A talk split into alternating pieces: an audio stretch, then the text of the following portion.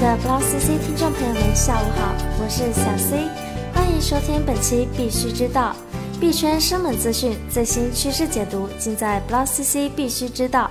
如果你对我们的节目有什么看法，欢迎评论留言，小 C 会根据评论送上神秘大礼哦。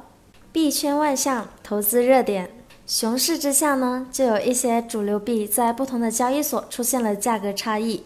于是就吸引了一些投资者去搬砖套利。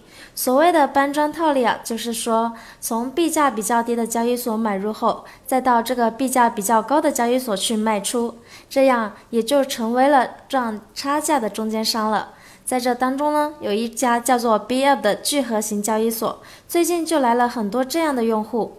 如果你是刚进币圈的小白，不妨也可以试试这种搬砖套利的低成本、低风险玩法。在我们 Block CC 的网站就可以实时查看各个交易所的价格哦。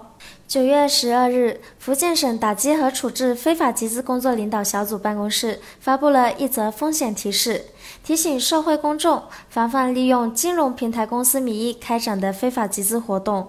据了解，有这么一些不法分子，利用着各种金融平台，打着“一带一路”、区块链等旗号，通过编造高收益、低风险项目来进行非法集资。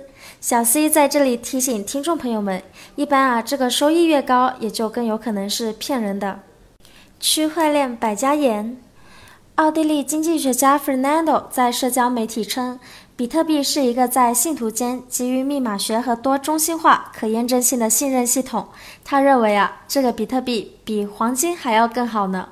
不过，华尔街高管 Michael 则对今年数字货币市场表示有些担忧。他说，今年数字货币市场已经触底，之后可能会出现大量泡沫的呢。不过呀，市场向来都是这样，有人唱衰，有人唱好。美国经济学家乔治就没有理会什么泡沫不泡沫了，他直接预测以太坊会在未来十年成为全球市值排名第一位的公司，在之后的分别是比特大陆、海德拉和小蚁。加密货币交易所 Shapeshift 的 CEO Eric 也很乐观，他说，一旦加密货币达到一千倍，加密货币就能完全接管金融系统了。小 C 在想啊，是不是交易所太能赚钱了，所以在如此的熊市之下，还能说出接管金融系统这样的大话来？当然，他也承认，这也许需要十几年的时间。说到这个熊市啊，今天总算行情是稍微转好了一点，许多加密币的价格都回升了一些。所以，也许呢，数字货币投资最考验的还是耐心。比泰钱包创始人文浩就认为。现在的现在的区块链行业还远远没有达到真正熊的阶段，至少离三年前的熊市状态还差得很远。Uminer CTO 邢特里博士也说，任何行业都会经历熊市和牛市的交替，熊市不是坏事，可以把那些扰乱市场秩序的空气项目洗掉，也挺好的。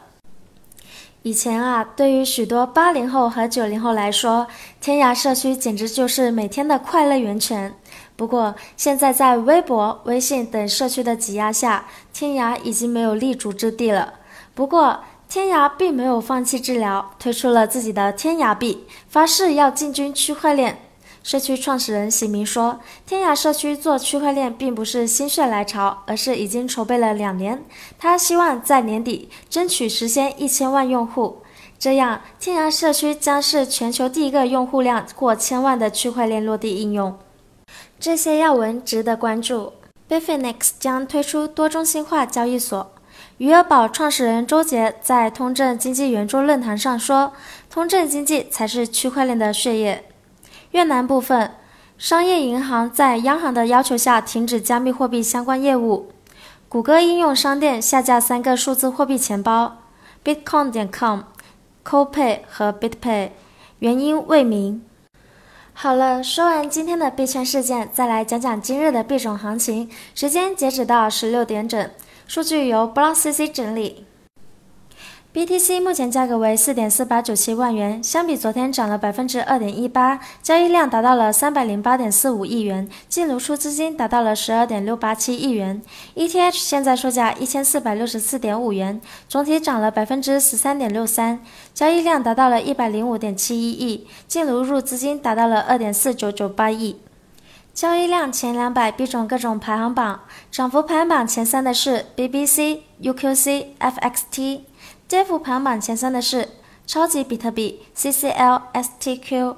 二十四小时净流入排行榜，净流入排行榜前三的是以太坊、柚子、门罗币。净流出排行榜前三的是比特币、EWO、莱特币。币圈生猛资讯、最新趋势解读，尽在 BlockCC 必须知道。登录 BlockCC 官方网站 block 点 cc，了解更多资讯。今天的节目到此结束啦，感谢收听，我们明天同一时间再见。